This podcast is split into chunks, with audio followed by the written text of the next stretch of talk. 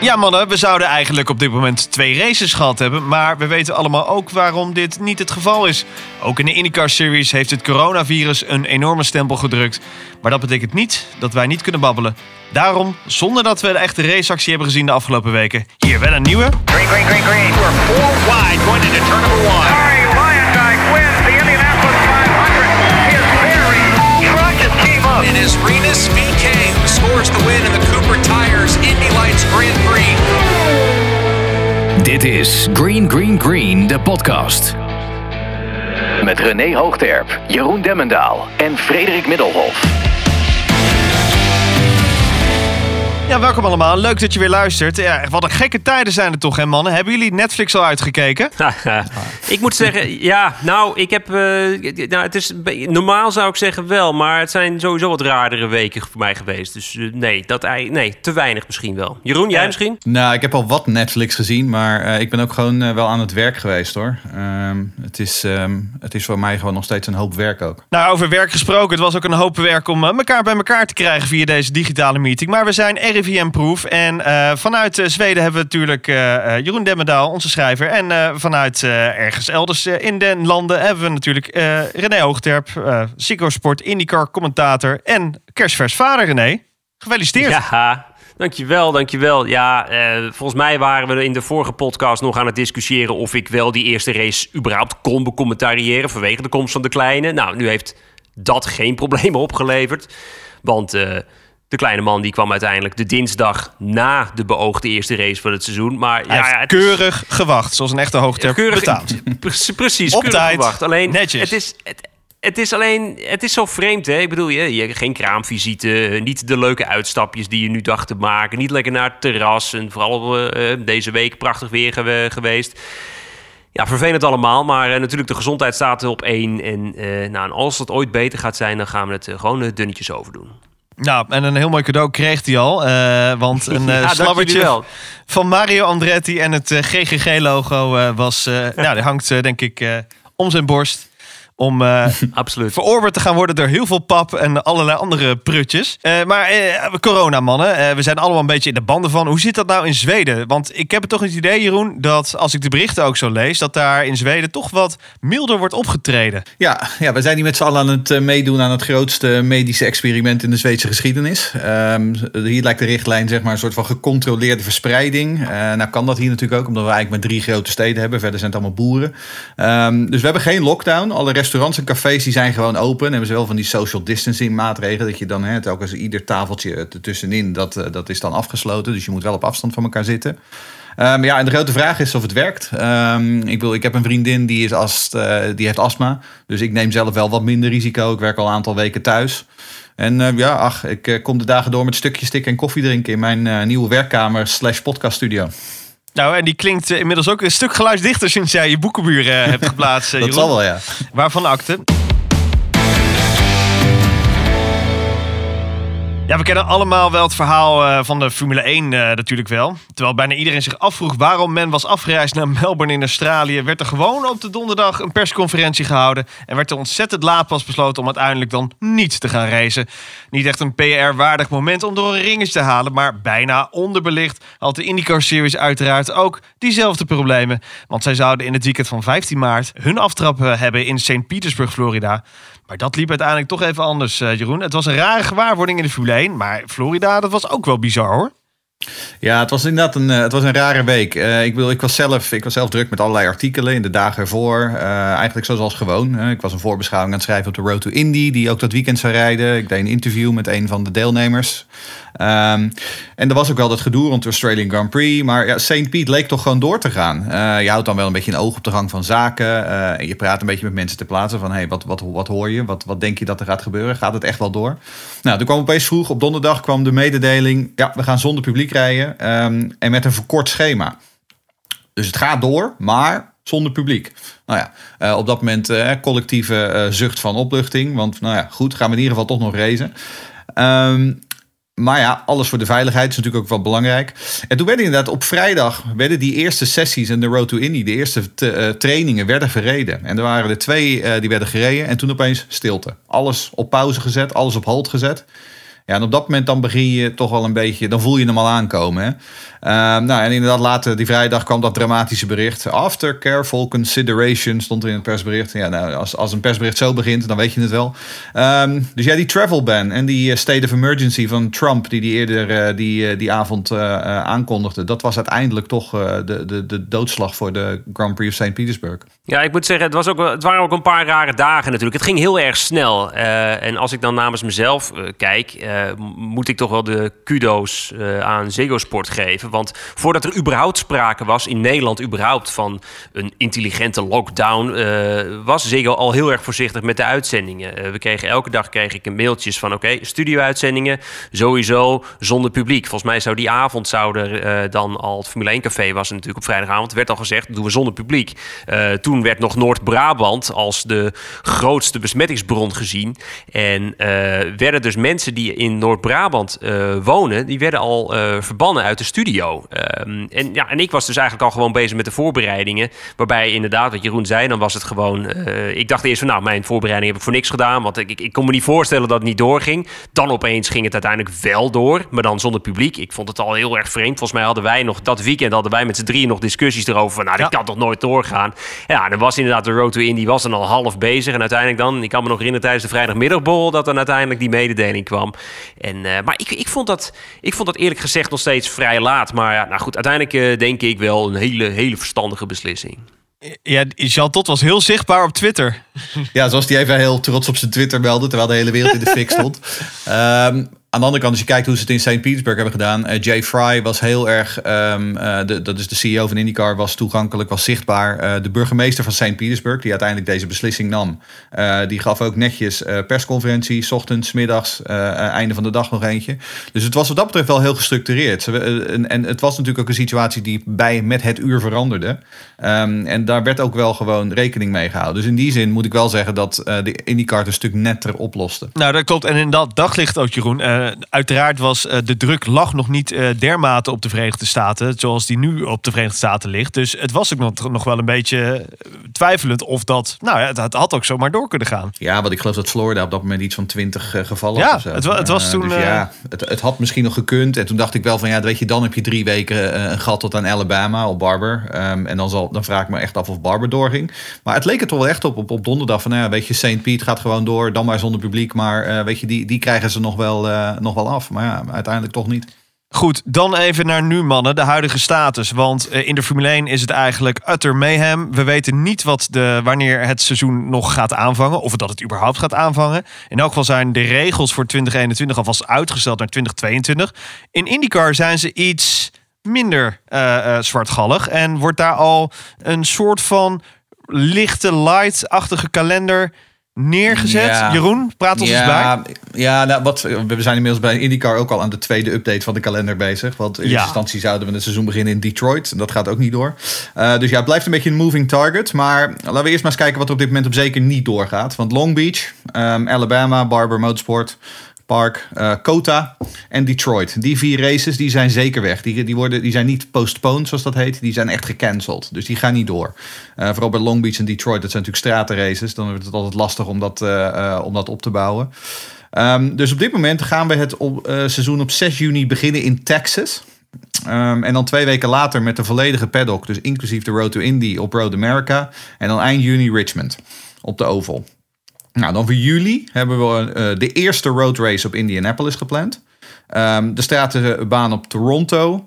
Ehm, en een nieuwe doubleheader op Iowa. Eh, Iowa is de short oval. En daar plannen ze nu één race op vrijdagavond en één race op zaterdagavond.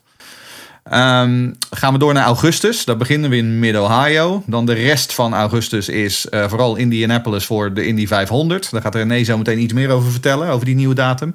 Ehm, en voor het laatste weekend van augustus staat dan Gateway gepland.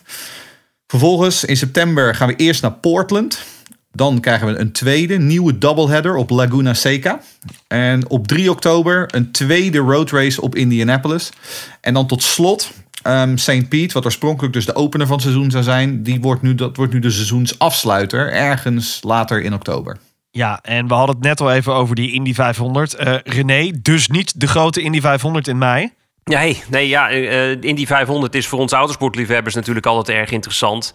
Maar er speelt traditioneel iets veel groters in Amerika. Want de Indy 500 wordt traditioneel in het Memorial Weekend gehouden. Het is een beetje vergelijkbaar met 4 en 5 mei hier in Nederland. Maar eh, zoals eigenlijk al weten in de VS is dat een hele een heel groot iets hè, met de nationale trots eh, die uh, daar denk ik nog steeds heerst. Kan ik me nog steeds afvragen met uh, de, hoe ze nu het coronavirus aanpakken. En dat gezegd hebbende, ik vind het ook wel heel erg ambitieus. Om, Jeroen zei het al terecht, het is wel de tweede versie. Maar ik vind het eerlijk gezegd wel heel ambitieus om... Nou ja, dat je dan misschien begin juni zou kunnen starten. Maar goed, Feit blijft, de Indy 500 dus voor het eerst niet in Memorial Weekend. Althans, niet dat het gepland daarin staat. Want natuurlijk, dat is wel eens voorgekomen dat de race dan werd uh, uitgesteld vanwege regenval en dat soort dingen. Maar dat die nu bewust niet in het laatste weekend van mei gehouden wordt. Ja, dat is wel een dingetje. Uh, 23 augustus wordt die dus gehouden. Vooralsnog, traditioneel de laatste jaren Tegelijk met de Grand Prix van Monaco. Maar nu zal, als de Formule 1-kalender niet ongewijzigd uh, of niet gewijzigd zou zijn, zou het dan midden in de zomerstop vallen. Maar uh, ik moet het nog maar zien, eerlijk gezegd. Nou ja, het was natuurlijk ook al toen ze Detroit aankondigden als uh, seizoensstart begin juni. Toen dacht ik al een beetje van, nou, dat lijkt me wel heel erg uh, optimistisch. En toen zat ik ook met wat, wat met mensen in Amerika te praten. En die zeiden van ja, maar er is ook al een backup datum voor Detroit in oktober. Maar ja, Detroit in oktober. Ik weet niet of je er wel eens geweest bent. Het wordt wel erg koud dan heel snel daar. um, dus uiteindelijk hebben ze Detroit gewoon helemaal er nu afgegooid. En dus hebben we nu nog 15 races over. Inclusief al die doubleheaders. We gaan het zien mannen. En uiteraard hebben we natuurlijk ook nog wat vragen van luisteraars over de huidige gang van zaken.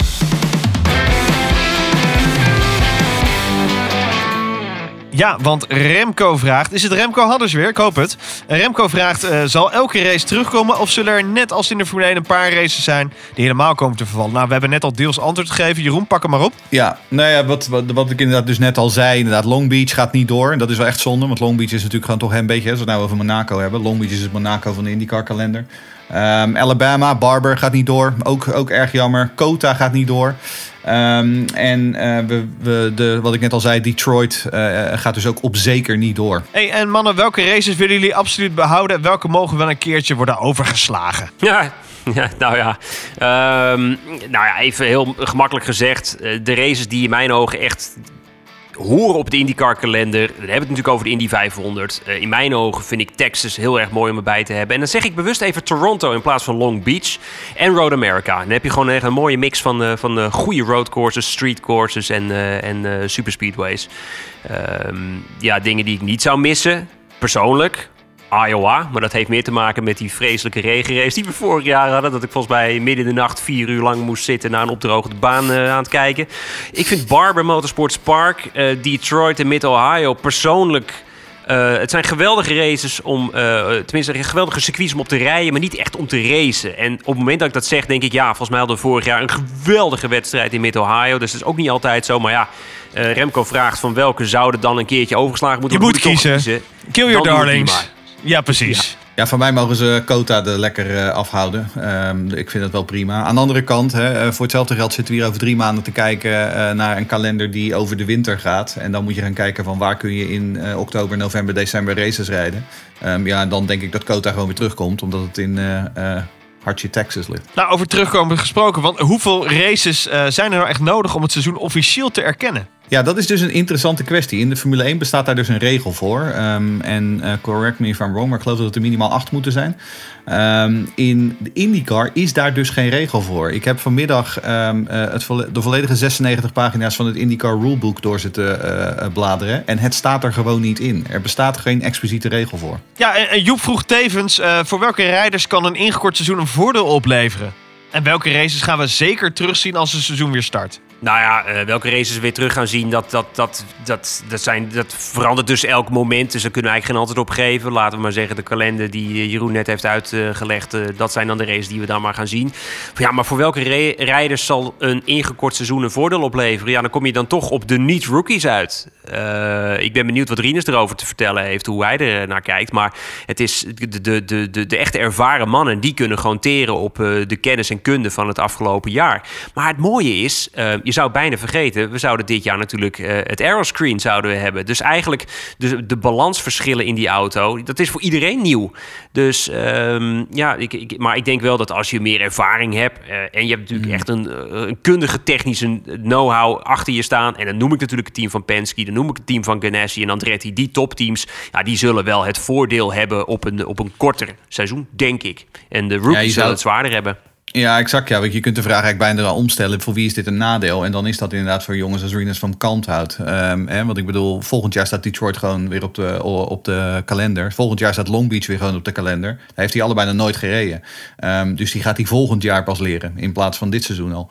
Dus voor hem is het gewoon een nadeel. Ehm, aan de andere kant, meer ovalervaring. Hè, een, dubbele, een doubleheader op Iowa. Dat is dan wel weer een voordeel. Eh, dus je, je krijgt meer tracktime op een oval. Ehm, dus ja, het is, het is, ehm, er zijn winnaars en verliezers hier. Hey, F1 Quiz vraagt, eh, hoe kijken jullie aan tegen eh, de NASCAR IndyCar doubleheader op 4 juli? Krijgen we een crossover van fans tussen beide series, coureursuitwisselingen en gaat Jimmy Johnson dat weekend dan voor de dubbel? Nou, dat laatste, dat denk ik toch vooral niet. Ehm, ik vind het wel mooi hoor. Ik bedoel, eh, 4th of July in Amerika. ehm, iedereen die zijn Amerikaanse historie een beetje kent, die weet dat de 4th of July, dat is de grootste nationale feestdag in Amerika.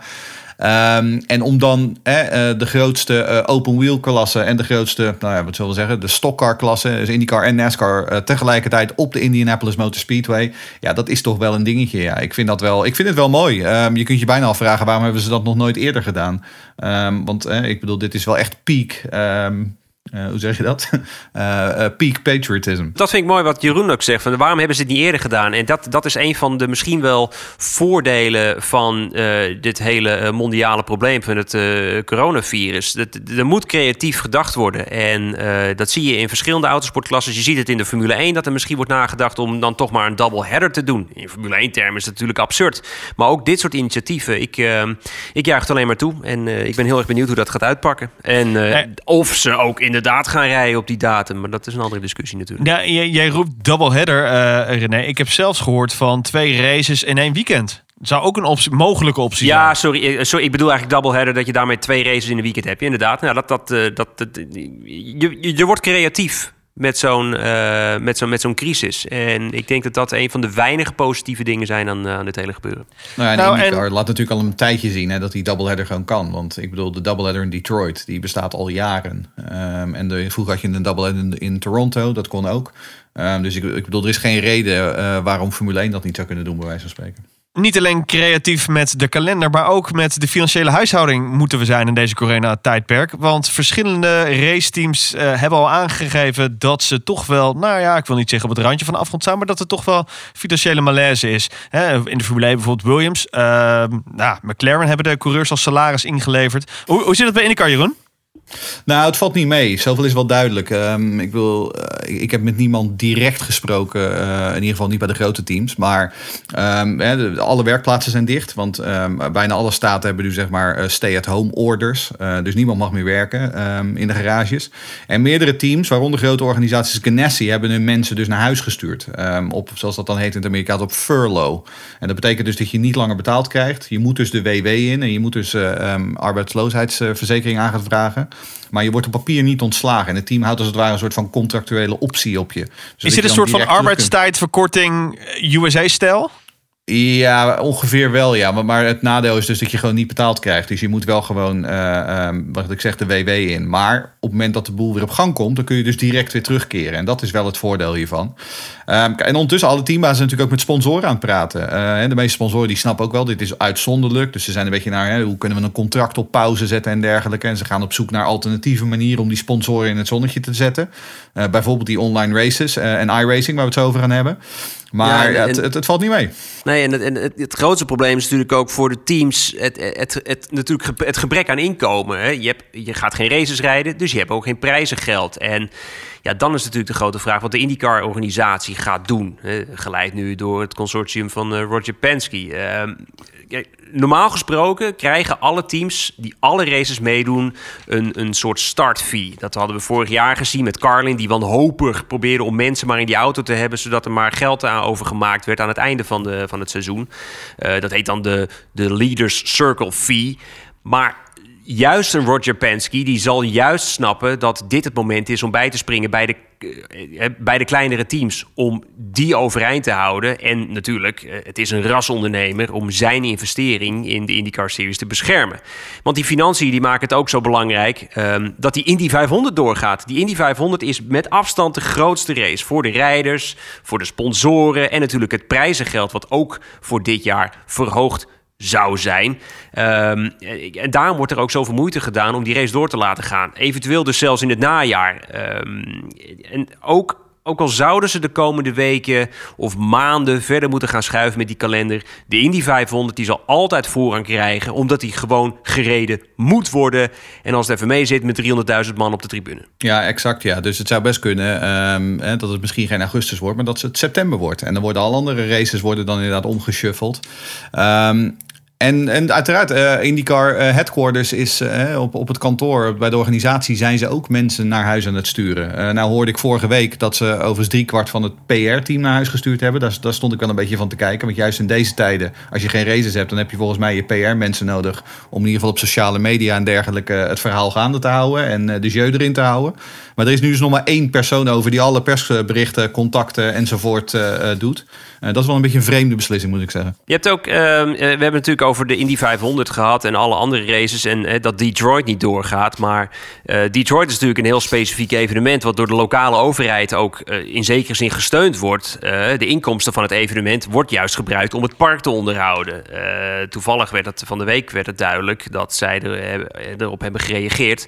Van ja, wij lopen nu 2 eh, miljoen dollar eigenlijk mis. Want normaal wordt dat dus eh, gebruikt om het hele gebeuren op en af te bouwen. En dat zijn allemaal arbeidsplaatsen, allemaal eh, mannetjes die aan het werk zijn. Ja, en die worden dus nu, die kunnen dus nu niet aan het werk. En dat, dat is eigenlijk een hele, een hele extra financiële eh, last.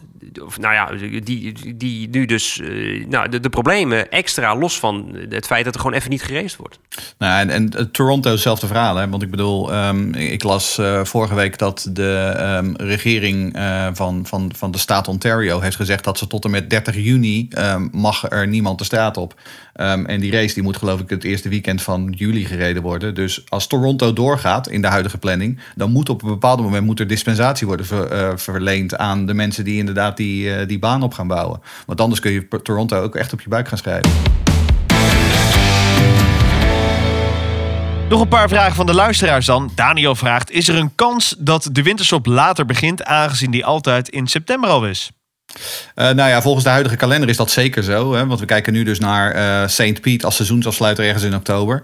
Ehm, en ehm, wat ik ook al hoor is dat er bepaalde plannen zijn... eh, hè, mocht het nou nog verder uitstel nodig zijn... om misschien wel een, een kalender te hebben die over de winter getild wordt... en die misschien wel doorloopt tot in begin 2021. Ehm, en dan ga je kijken wat zou dan kunnen. Zou dan misschien Alabama weer terug op de kalender kunnen... omdat je dat in het zuiden is, waar het wat warmer is. Zou Texas weer op de... en Kota weer eh, nog een keer op de, op de kalender kunnen komen. Nog een vraag, mannen, van Dennis Broekhart. Er zijn coureurs die dit seizoen parttime races zouden gaan rijden. eh, Boudet en McLaughlin bijvoorbeeld. Hoe denken jullie dat dat opgelost gaat worden? Eh, nou, Boudet die heeft wel gewoon een probleem. Want eh, die zou het merendeel van zijn races aan het begin van dit seizoen gaan rijden. Ehm, en aangezien de meeste van die races geschrapt zijn, ehm, eh, hij weet het zelf, ehm, eh, zei hij deze week. Hij weet het zelf ook niet. Maar Boudet is vooral met AJ Foyt Racing in zee gegaan met het oog op 2021. Zodat hij dan weer fulltime kan gaan rijden. Dus dat komt wel goed. McLaughlin, daarvan weten we eigenlijk nog niet zo heel veel. Die heeft één race op zijn naam staan. Dat is die road course op, op Indianapolis. Ehm, en er zouden er nog een aantal bij kunnen komen. Nou ja, dus ik gok dat ze die opties nog even open houden. En dan afwachten hoe de kalender ehm, ingevuld wordt. En dan zal McLaughlin ook zijn stoeltje wel krijgen. En uiteraard is het eh 2020 is natuurlijk het afscheidsseizoen van Tony Kanaan. Eh, wordt deze niet met een jaar verlengd dan? Net zoals eh Felipe Massa en de Formule 1 nog een extra jaar had? ja, ja, ja. Een beetje te lang doorgaan, zeg maar. Nou, ik, ik zou Tony Kanaan... dingetje wel. Ik zou, nou, ik zou Tony Kanaan wel gunnen dat hij een, echt in een goed afscheidstournee eh, kan, eh, kan rijden. En ja, en als, dan, als het dan blijkt dat het dan toch doorgaat naar 2021, dat zou zomaar kunnen. Maar ik denk eerlijk gezegd dat de rijders die zullen eerst maar... eerst de gezondheid staat op één. Dan moeten ze maar kijken of, het, of de organisatie het veilig acht... om voor zowel de teams als toeschouwers om races überhaupt te organiseren. En dan eh, komt in mijn ogen de rijders pas. Dus... eh, ja, kort antwoord. Tony Kanaan verdient wel een mooi afscheidstournee. En als het in 2021 dan ook nog maar doorgaat, nou prima joh. Nou, het enige voordeel is dat er vooralsnog nog geen enkele oval races eh, gecanceld is. Dus, en dat is het enige wat hij zou gaan rijden dit jaar. Dus, nou ja. En het andere voordeel is dat we nog een jaar langer van de neus mogen genieten. En dan heb ik het uiteraard niet over onze grote vriend Holleder. Ehm, virtueel racen, mannen. Het was niet eens zo heel lang geleden alleen maar weggelegd voor de niche. Maar nu word je er bijna door overspoeld.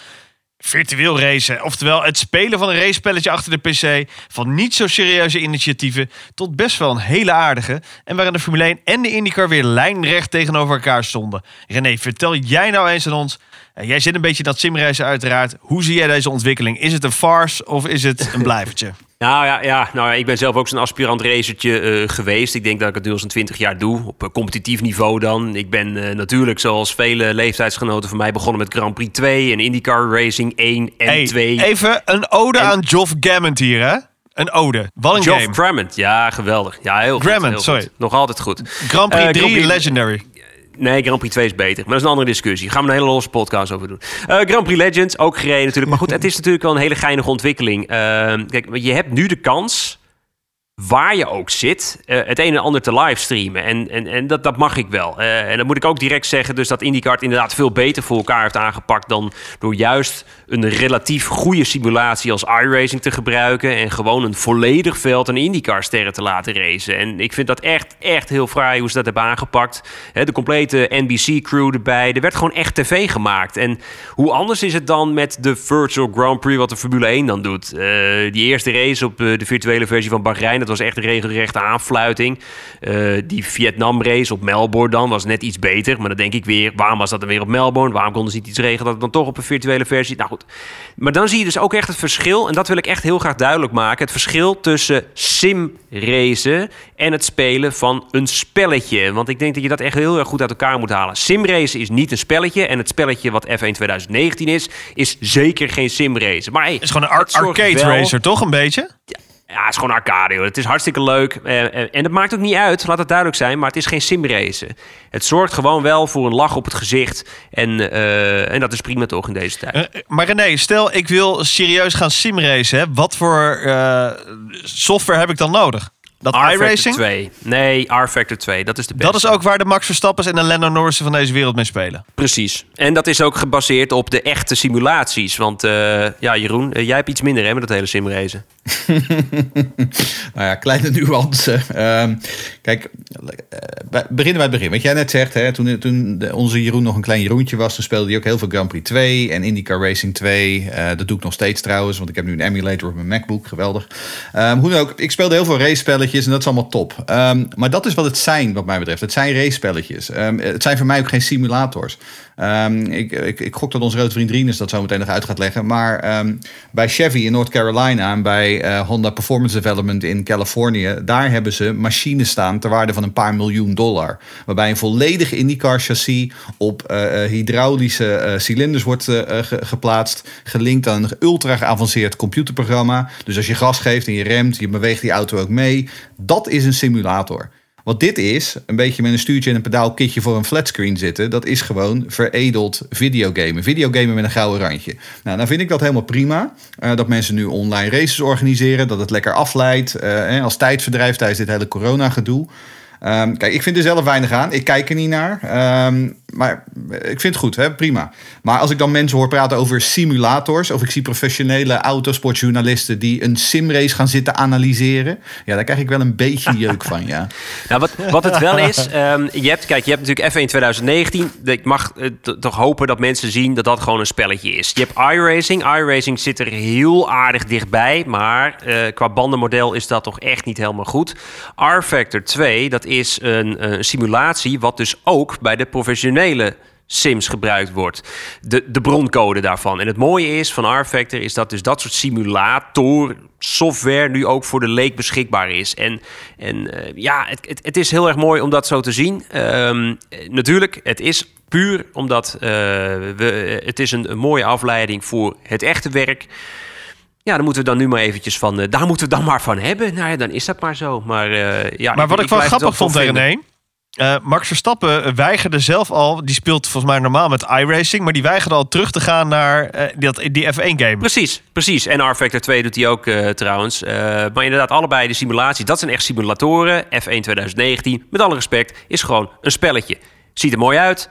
Je hebt bijna het idee dat je Formule 1-coureurtje mag spelen, maar daar houdt het ook wel mee op. Het is, en, dat, en dat is ook niet erg, maar je moet het niet, eh, je moet het niet als simulatie neerzetten. Maar ik ben het Jeroen- wel eens met Jeroen. Het is, ja, het is, het is leuk, maar dat is het dan ook. Nee, maar je zal nu maar, bij- je zal nu maar voor motorsport.com werken of voor autosport. en je moet dus, dan moet je dus doodserieus een simrace gaan zitten analyseren. De race. bedoel, Dat is wel echt heel erg hoor. Eh, Ik zou dus, daar zou ik dus gewoon eh, mijn baan op zeggen. Daarom, Jeroen, wil ik jou even een stelling voorleggen. W- Oh. Zou jij liever willen zien dat we in die buitenwijken, die veredelde containerwijken met die stofzuigers rijden? Of dat we louter virtueel rijden? Je mag kiezen. Jij bedoelt die opgevoerde grasmaaiers van de Formule E? Ja, die ja. Oeh, jezus, dit is wel echt... Allebei, eh, allebei pest niet heel cholera, populair niet? jouw buurt. ehm, nou, dan kies ik nog steeds voor simracen. Oh, zo, dat zit heel diep, hè? Ja, die Formule 1, joh, ik kan er echt helemaal niks mee. Sorry, echt, ik kan er helemaal niks mee. Die circuits zat ik echt op te huilen. Echt, sorry, nee. Ja, mannen, de saga van eh, Sint-Petersburg. Of beter gezegd, de saga van alle mondiale sport en autosport. Eh, wat een drama. Eh, ja, degene die we natuurlijk het hemd van het lijf moeten vragen... die ter plekke was en het heeft beleefd in Florida... dat is natuurlijk eh Rinus eh, van Kalmthout. Rinus, je bent eh, via FaceTime eh, aan de lijn. Goedendag. Ja, goeie, goeiedag. Hoe beleefde je dat eerste raceweekend, joh? Dat is toch echt bizar eh, geweest? Want het werd uiteindelijk dus helemaal niks. Ja, nou, ik had er zo lang naar uitgekeken. Zoveel dagen vooraf geteld. En eh, toen was ik er eindelijk. En eh, ja, kreeg ik eerst horen dat, eh, dat de fans niet zouden mogen komen. En toen uiteindelijk ging het hele raceweekend niet meer door. Ja, dat was natuurlijk heel erg balen. Hey, en, en oorspronkelijk kon- je vader ook niet eens meekijken, toch? Nee, nee, mijn, mijn ouders zouden eigenlijk niet circuit op mogen, omdat ze niet essentieel waren, zeg maar. Nou, ze zouden het moeten weten.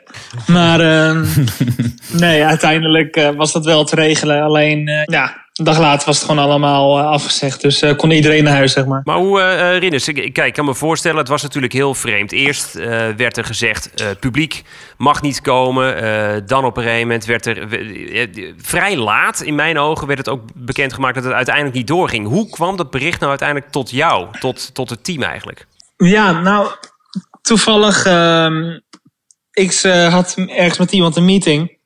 En toen ehm, zaten we met eh, ja, een van de grote mannen van IndyCar. Die zat zeg maar eh, twee tafels naast ons.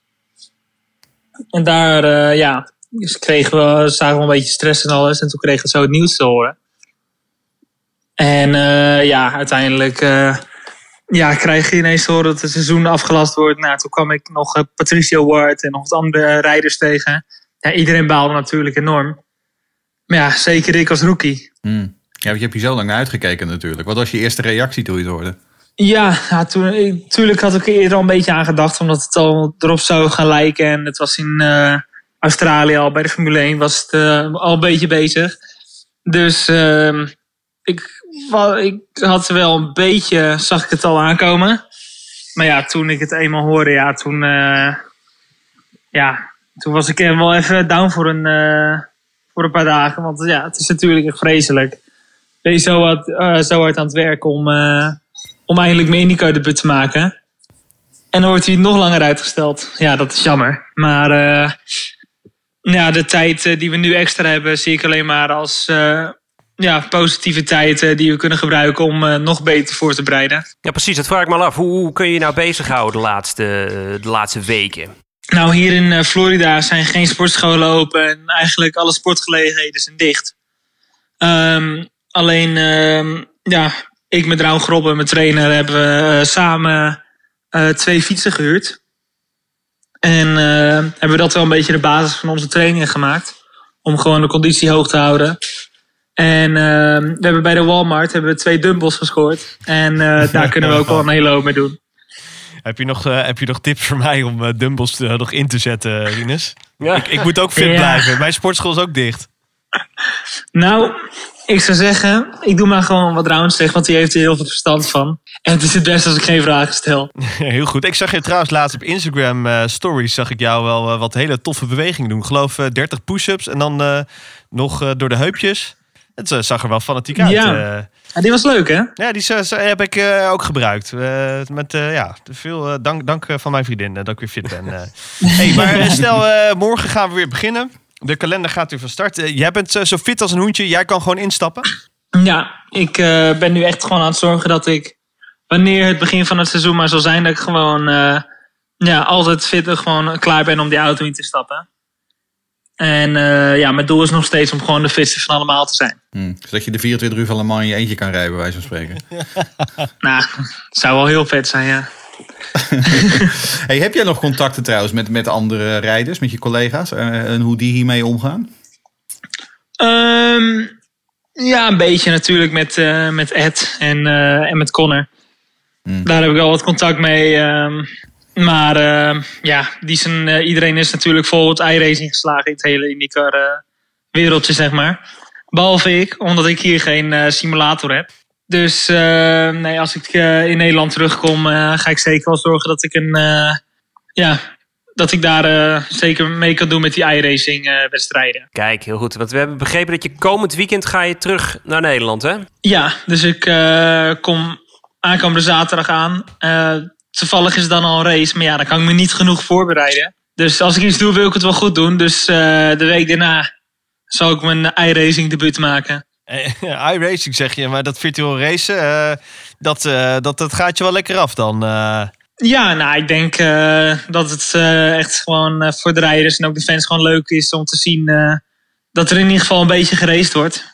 Buiten de, wat er allemaal aan de hand is. Ja, heel goed, heel goed. En heb jij al een beetje ervaring met dat iRacing? Of heb jij slechts gewoon eh, de arcade sims eh, gereden die wij stervelingen ook gewoon in de PC-winkel kunnen kopen? Nou, ik zou je zeggen, ik heb ervaring met een Chevy simulator die zo, eh, zoveel miljoenen kost. Maar ehm, nee, ik heb op een iRacing, wat, ja, wat ja, ik, ik weet niet precies of dat echt gelijk is ook aan het echt, qua model. Maar dat ga ik dan wel zien.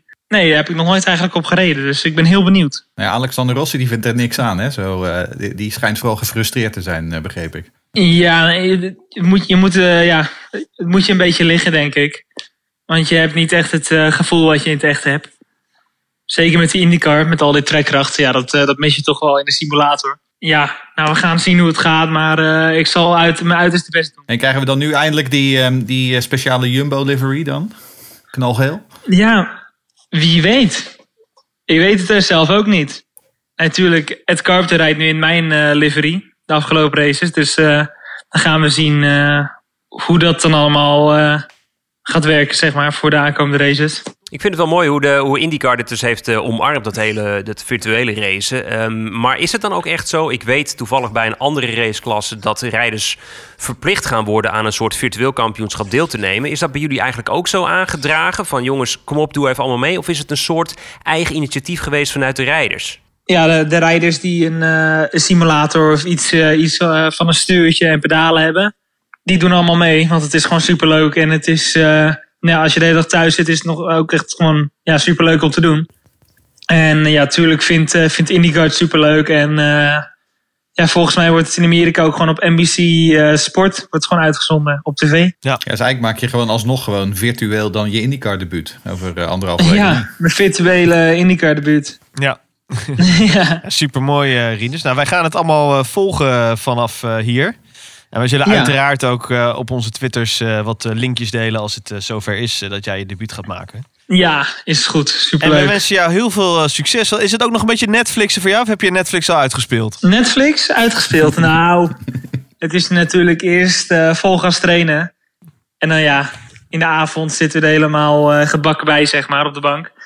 Dus dan uh, ja, kan een, even een nieuw afleveringetje kan, uh, kan geen kwaad. hey, maar de laatste en belangrijkste vraag. Is je Green Green Green ja? koffiemok al aangekomen?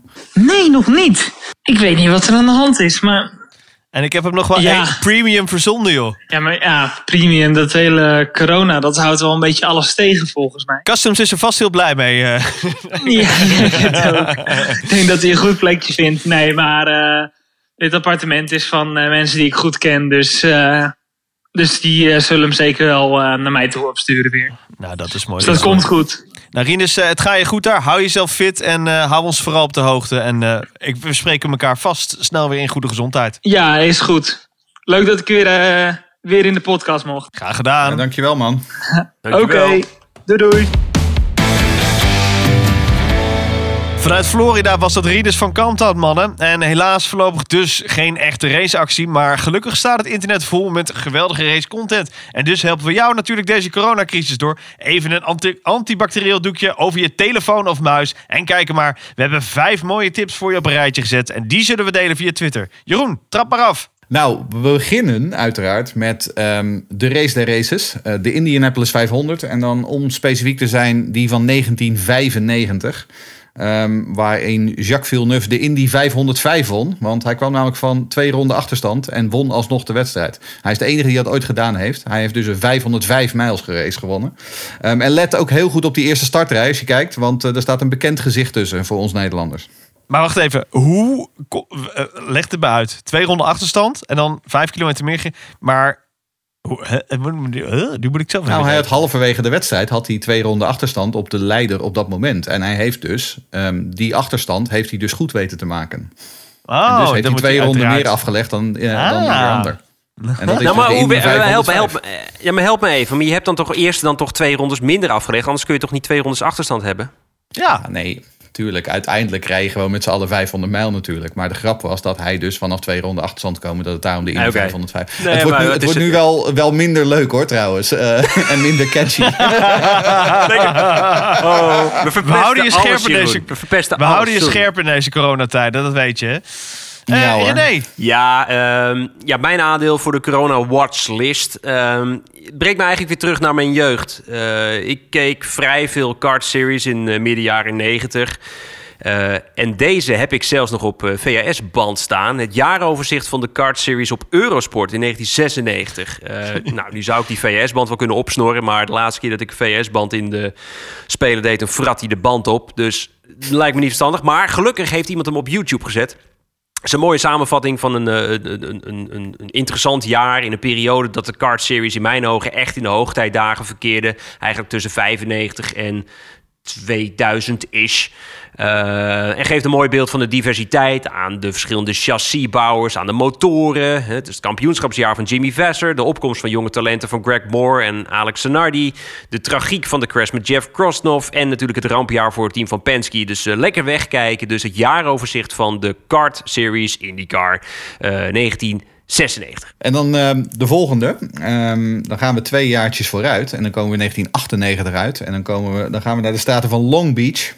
Um, en um, oh, nou ja, als, dan hebben we het over de hoogtijdagen van de kart series inderdaad. Uh, dit is echt een wedstrijd puur genieten. En, en de Crips. Zanardi geeft in deze wedstrijd een masterclass. Ongelooflijk. Met een veld dat barst van het talent. Uh, Dario van Kitty, Greg Moore, Paul Tracy, Michael Andretti, Jimmy Vasser, uh, Adrian Fernandez, enzovoort, enzovoort. Um, en prachtige machines met uh, ongeveer 1000 pk qua vermogen. Echt geweldig geweest. René.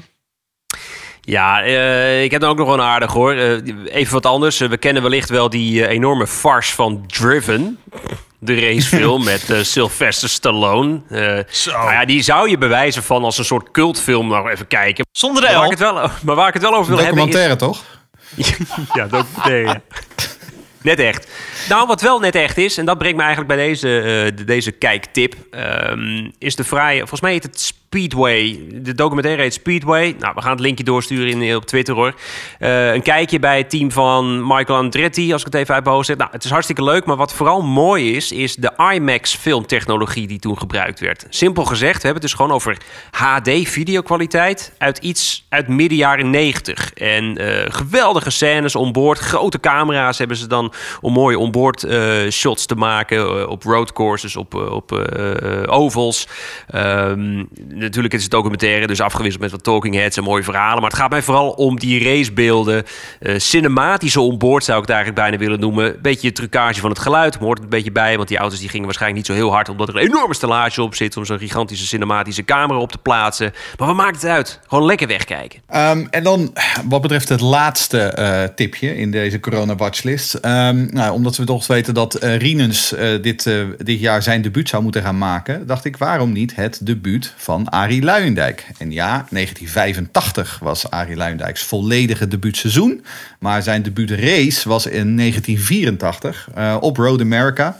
Ehm, want eh, Rinus die heeft ehm, Frits van Eert als zijn eh, eh, benefactor. Um, Arie Luijendijk had ook zo iemand, namelijk Aad Groeneveld. En Aad Groeneveld was de directeur van Provimiviel. En Provimiviel was de sponsor van die race. En dus zit er halverwege die race ook nog een mooi stukje sponsor content tussen. Waarbij we even wat Provimiviel laten zien. En ook een interview met een hele jonge Arie Luijendijk. Dus ga daarvoor zitten. Het is erg mooi.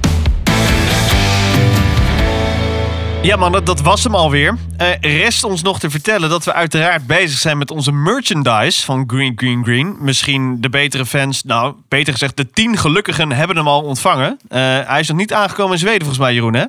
Nee, ik heb hem nog steeds niet. Nee, ik, eh, Je hebt ze heb nog niet. Eh. Ik heb hem eh, premium verstuurd, maar ik denk dat hij nog bij customs eh, ligt. En wat even ontsmet wordt, dat kan natuurlijk ook. Eh, maar in elk geval, we zijn bezig op dit moment eh, nog meer merchandise voor jullie beschikbaar te maken. Daar wordt zelfs een heuse website eh, voor ingericht. Ehm, vergeef ons even door drukte, eh, zal dat, nou ja, TZT eh, komen. Maar dat wordt niet vandaag of morgen. Ik vind het echt Ja. vooral mooi. Ik, ik vind het mooi hoe je begon, eh Frederik. Je zei van, we zijn uiteraard bezig met merchandise. Ik denk, uiteraard? Ik denk, jeetje, maar, het- maar, het, maar ik vind het zo... Kijk, het is voor mij de laatste weken is het een, eh, is het een beetje een rollercoaster. Ik ben een beetje half van de wereld af. En, en, en opeens zie ik dat dit ontstaat door eh Helene, is het toch? Moet ik het even goed zeggen? Helena, ja. En Helene, Helena. Helene, Helena, sorry. Eh, het is, ik vind het fantastisch gewoon dat er zoveel mensen zijn die zich hiervoor inzetten. Ik vind het echt geweldig en dat we zulke eh, trouwe fans hebben. Eh, ik, ja, ik had dat eerlijk gezegd niet, niet eh, durven denken. Dus, dus Nou ja, heel erg dat- mooi. Exact, ja. Want ik bedoel, ik gooi er een oproepje uit, zeg maar. Nou, wie wil er een mok hebben? De eerste tien, die eh, krijgen er een. En binnen twee uur was ik los. Ik bedoel, ging binnen no time waren ze weg. Ehm, dus ja, en we hebben natuurlijk ook een polletje op Twitter gezet. Eh, bedankt allemaal voor de reacties daarop. Eh, we hebben dus inderdaad gehoord dat jullie ook vooral t-shirts en, en stickers willen zien. Dus daar gaan we ook naar kijken. Dus ja, nee, ehm, eh, we zijn er voor jullie. Dus als jullie merchandise willen hebben, dan gaan we kijken hoe we dat kunnen produceren. En dat is het uiteraard. Hè. En het is leuk dat we vergezeld zijn door andere vakidioten, rasidioten, die dit fantastische eh, beetje autosport van over de plas ook zo kunnen waarderen. Dank jullie wel ook voor alle support. En blijf vooral ook eh, jullie input sturen. En jullie foto's van eh, mokken en wat dan al niet voor merchandise op de, op de Twitter. Ja, en dit was hem dan echt alweer. Eh, leuk dat je luisterde naar eh, Green Green Green. Eh, laat gerust weten op Twitter wat je van onze watchlist vond. eh, via @indiepodcastnl. Eh mannen, Jeroen, ook daar in Zweden. René, daar ook in de polder. Eh, blijf gezond en graag tot snel. Tot de volgende keer. Tot de volgende.